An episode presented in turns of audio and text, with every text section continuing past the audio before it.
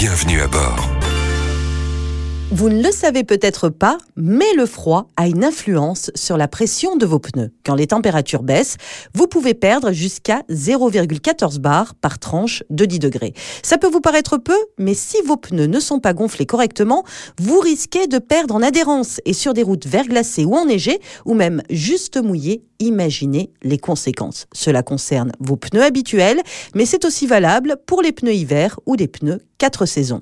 En moyenne, vous devrez vérifier la pression de vos pneus toutes les deux semaines en raison de la variation des températures et le faire évidemment à froid comme lorsque vous partez en vacances. Si vous ne savez pas où trouver les informations nécessaires, à savoir la valeur de pression correcte, rendez-vous sur la trappe de votre réservoir de carburant, sur les portières conducteurs ou passagers, côté intérieur tout en bas, ou tout simplement dans le manuel constructeur de votre véhicule. Notez que si vous vivez ou voyagez en montagne, eh bien l'altitude a aussi une influence sur la pression de vos pneus.